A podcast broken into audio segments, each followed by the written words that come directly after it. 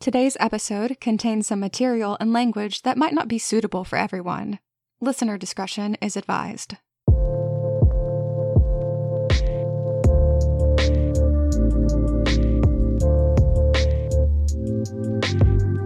Welcome to the Plum Forest Podcast, where we give you modernized versions of classical Chinese fables and short stories. Before we get started on today's episode, please make sure to hit that like and subscribe button, or even leave a comment because it lets me know that you're listening, and I like that. And also, if you can, please head over to our website to check out our Black Lives Matter link. Through that, you can make a donation, register to vote, or even check your voting registration status. Please go check it out. I hope everyone is doing well and they're enjoying the summer that's finally coming around. It's great to finally be able to get out of the house while still socially distancing and enjoying the sun. I always remember a study I read a while back about how your teeth absorb vitamin D twice as fast as your skin, so be sure to show your pearly whites to the sun to get that vitamin D and to give you a quick smile. Plus, it's kind of fun to do with your friends and family because you get a laugh while you're all showing your pearly whites to the sun. So you get vitamin D and you get a quick giggle. So give it a shot, it's fun. Today we got another great episode that will really get your mind going. It's a story about a young man who is on a journey that he has never found himself on before and is willing to try new things. But I will say that the story gets pretty interesting with the ghost that he meets. I'm not going to say anything else, so I don't want to spoil the story, but it takes a wild turn at the end. Like a little stranger than the other stories before, but that bar is already set so high because of all the other weird and strange things that have happened in our story so far. Unlike most of our stories we've told, this story comes from a different collection that we haven't used before. This story's English title is Song Ting Bo Catches a Ghost, so you can probably figure out what might happen in today's story. The Chinese of this story is Song Ting Bo Zuo Gui. The author of this one, Gan Bao, was one of the most infamous storytellers in the 4th century. So these stories in this collection are super old, and when reading them, they were written in more of a spoken word type of diction rather than how most other stories were written at the time. The collection that this story is found in is called Anecdotes About Spirits and Immortals, or in Chinese, 搜神记. This collection is all about ghost stories and they come from all over the place with all sorts of stories and we will most likely be using this collection many times as these stories were great to get your mind wandering.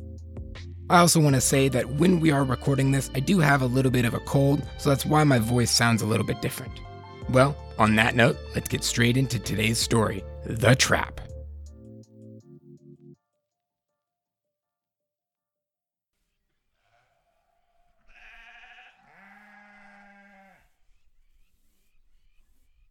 Western Texas is famous for two things. One, it's famous for sheep ranches, and two, it's famous for being a huge desert. And in this huge desert, someone had the great idea to throw the newest and fanciest EDM festival, the Festival of Enlightenment. This was a brand new festival, and not everyone in Western Texas, specifically Odessa, was excited about the influx of people coming and staying for a weekend. Most people in the city of Odessa didn't really mind because it was going to mean a lot of new business, which the city could really use at this point. One young man by the name of Drew worked at a nearby sheep ranch where him and his family have raised sheep for generations.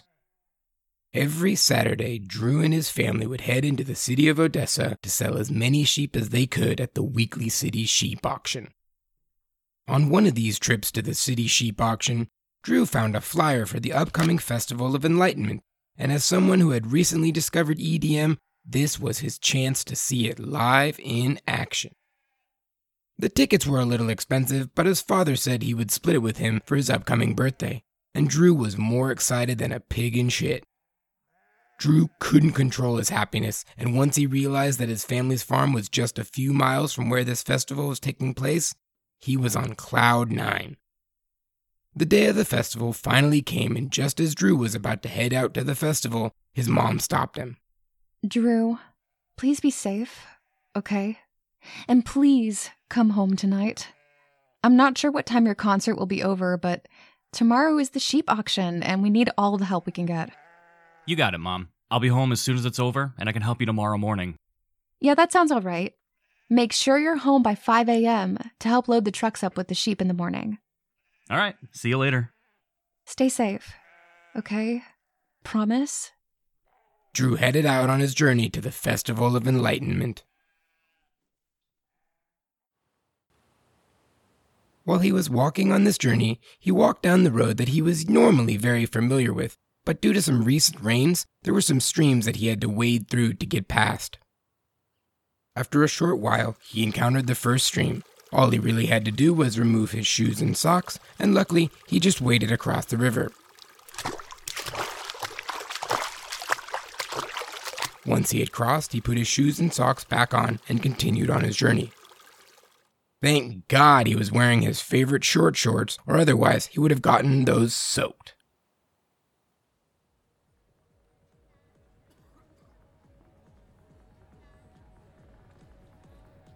After trekking on his journey, he finally arrived at the festival, and he felt as if he was in heaven. Right as he arrived, he noticed that there were good looking girls in skimpy outfits, loud electronic music blaring, and drinks and snacks. And all he could think to himself was, I hope I didn't forget my ticket. he patted his shorts pocket when he realized that his ticket was now soaked from crossing the river, and as he lined up to scan the tickets at the entrance, he was scared the ticket wasn't going to work.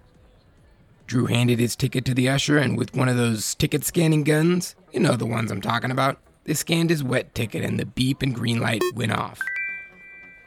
He let out a huge sigh of relief because he had made it in and was ready to party. The music was blaring and everyone was in great spirits. As he continued wandering around the festival, he decided he would buy a bottle of water to try and stay hydrated. You know, because this was in the desert. And when he got to the line, he decided to use his fake ID to try and buy a beer. He got in the beer line and waited to see if his ID would work. The line slowly dwindled down, and it was now his turn to order. What can I get you? Uh, a beer, please. What kind do you want? What do you have? Coors or Coors Light? Uh, I'll take a Coors Light then. That'll be nine bucks. Nine bucks? Well, do you want it or not? Drew then handed the woman a 10 and told her. Keep the change. The server handed him his beer and he quickly hurried off. Drew thought to himself, they didn't even check my ID. This is the best night of my life. The night continued and Drew enjoyed every second of his life at this festival. He had a cold beer, water to stay hydrated, and plenty of people to dance with and enjoy the music.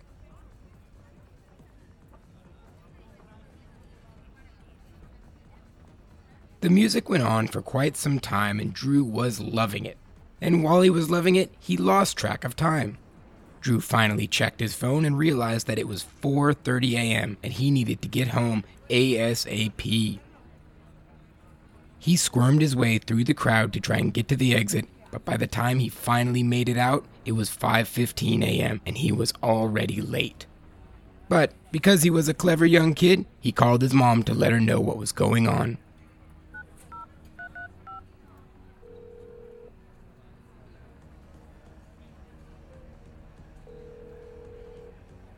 Hey, Mom. Drew, where the hell are you? I'm just leaving now. Can I just meet you at the auction? Meet us at the auction? Why can't we just go over there and pick you up? Drew had the realization that he had been drinking beer all night, and his mother would not be too happy, so he had to make a split decision in this tough time. I'll just meet you there.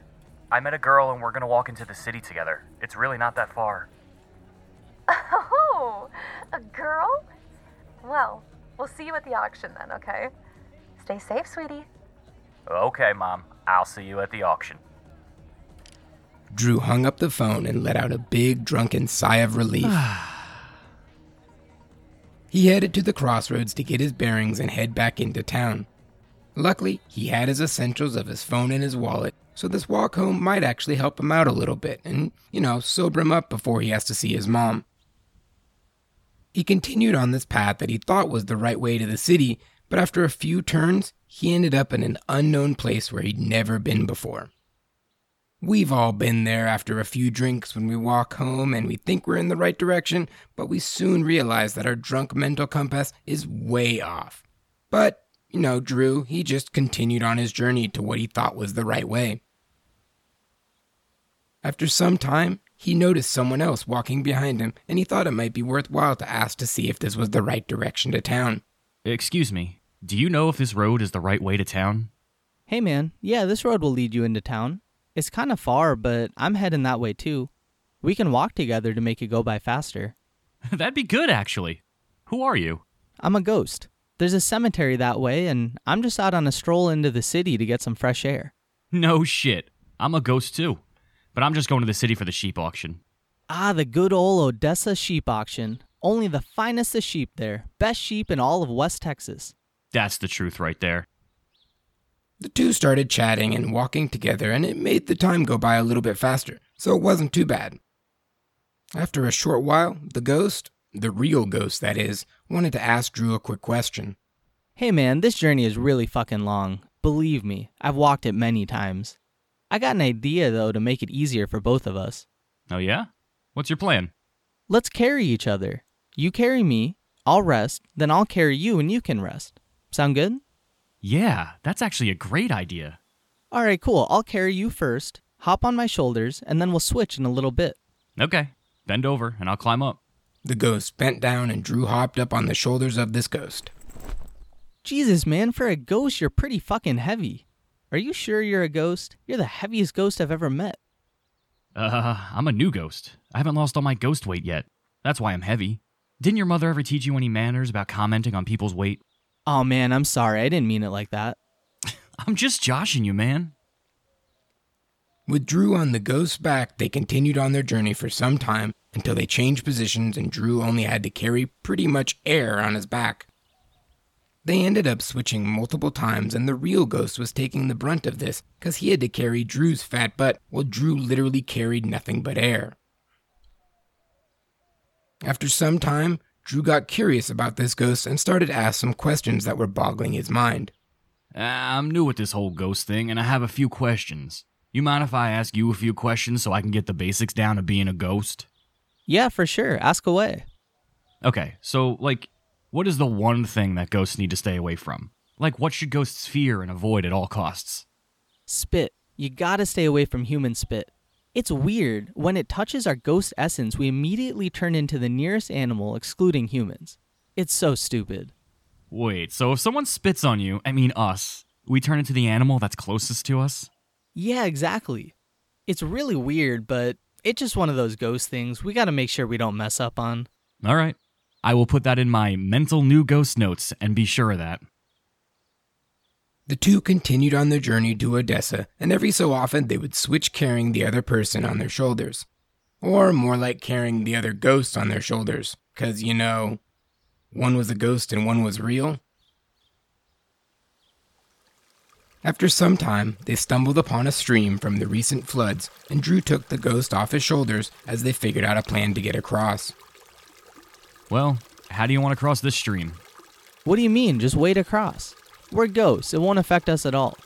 Plus, you got those sweet ghost coochie cutters, so you're all set. The ghost joked to Drew. The real ghost then started walking through the stream and stood on the other side when it was now Drew's turn to cross the stream. Drew took off his shoes and socks once again and began wading across it. Hey man, why are you making that noise when you're in the water? Ghosts don't make noises in the water. Don't you remember? I'm new with this whole ghost thing. I haven't lost my ghost weight yet. Don't hold it against me. I'm new with this whole ghost thing. Drew crossed the stream and the two of them began heading back on their journey where they continued to carry each other on their backs. Or, you know, Drew carrying air and the ghost carrying a fat Drew. After some time, Drew noticed a sign saying that Odessa was only two miles away. He had to think of how he was going to ditch this ghost before anyone could think about why this boy had a ghost with him. As they started entering into the town, the ghost hopped onto Drew's shoulder for what they both thought was the last leg of this journey. And by this time, Drew had sobered up and this ghost was actually real, not just a Coors Light dream that he thought he had. Alright, man, well, I'm gonna head to the left to continue on my journey. but thanks for the company. It was good chatting with you. Just as the ghost finished his sentence, Drew grabbed the ghost body on his shoulders and held on as tight as he could. What the fuck are you doing? Let go of me. No, you're coming with me. I'm not a ghost, but your dumbass actually believed me. A new ghost. Drew's grip had a hold on the ghost, and there was no escaping this hold. The ghost was now stuck on his shoulders as he made his way into the city and headed to the sheep auction to find his family. Let me go, man. Come on. I was a nice ghost to you. I knew you were a human the whole time, and I was still nice to you. Just let me go. Fuck no. I'm gonna spit on you when we get to the auction, and then I'm gonna sell you to the auction because you'll be a sheep. A sheep? Fuck that. You've got to be kidding me. Let me go. Nope, not gonna happen. The two of them walked over to the auction, and as soon as Drew could see a sheep, he spit on the ghost's hand. Oh, you motherfucker. The ghost on Drew's shoulders quickly transformed into a sheep, and he continued to carry the sheep on his shoulders over to the auction. He headed over to find his family where his mother asked him, Drew, where the hell did you get the sheep? I, uh, had an extra water bottle and traded it for the sheep at the music festival. You know how those West Texans love their sheep and use them as money. I don't believe it. But it has no tag. Just add it to the herd. Drew put the new sheep in with the herd, and they all sold for an amazing price. The ghost sheep was soon inspected for sale and ended up selling for over a thousand dollars.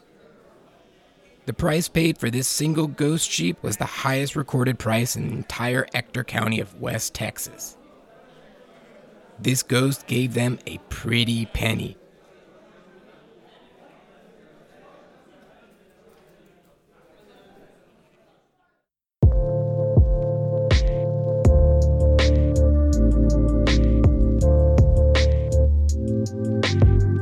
Quite the roller coaster of emotions with that one. And I loved how the mom just kind of let this dude go on his way to a sheep auction because of a girl. Yeah, right. I bet very few moms would actually go for that, but that's what makes these stories so off the wall. And in the original of the story, the ghost also turns into a sheep. So when I was writing this, I decided to leave it in to try and work the new story around this crucial plot point. It was tough, but for some reason, West Texas seemed like the place where this would fit in perfectly. If you don't think it does, sorry, but I'm not really sorry actually. I thought it worked well. I always loved in this story how they would carry each other on their backs too. What a moron that ghost was to think that this drunk kid was just a new ghost. But that's on the ghost, I'd say. He should have seen that coming from a mile away. And just like every other episode, I know you have some strange questions that are just rolling around in your head. So be sure to head over to the subreddit to ask your questions. Maybe they'll get answered. Well, hopefully they'll get answered. The wonderful voices we had today were all done by a great group of people. So thanks, everyone. The VP for TP himself, Manish Arora, did a great job with the voice of the ghost. I thought it fit his natural voice quite well, and he did an amazing job. Dominic Scolpini did another fantastic job at the voice of Drew. Anna C., the goldest of all goldfish, did a great job with the voice of the beer seller. And lastly, the voice of the mother was done by Addie S. Addie is an amazing voice actor and painter who does amazing work for many different types of art. Make sure to follow her Twitter and subscribe to her YouTube at Addie-licious. The links for both of those accounts will be on this week's episode notes on our Plum Forest Podcast website, so don't forget to go check that out. Please be sure to follow us on our social media handles at Plum Forest Pod to get release and news updates. Our wonderful website is still giving you loads of cool information, and we now added links to support the voice actors who helped us out on each episode. So go give that a check out at plumforestpodcast.com. And as always, be sure to tune in next Monday for a brand new episode that is just as off the wall as the rest of them. Until then, take care and stay safe, everybody.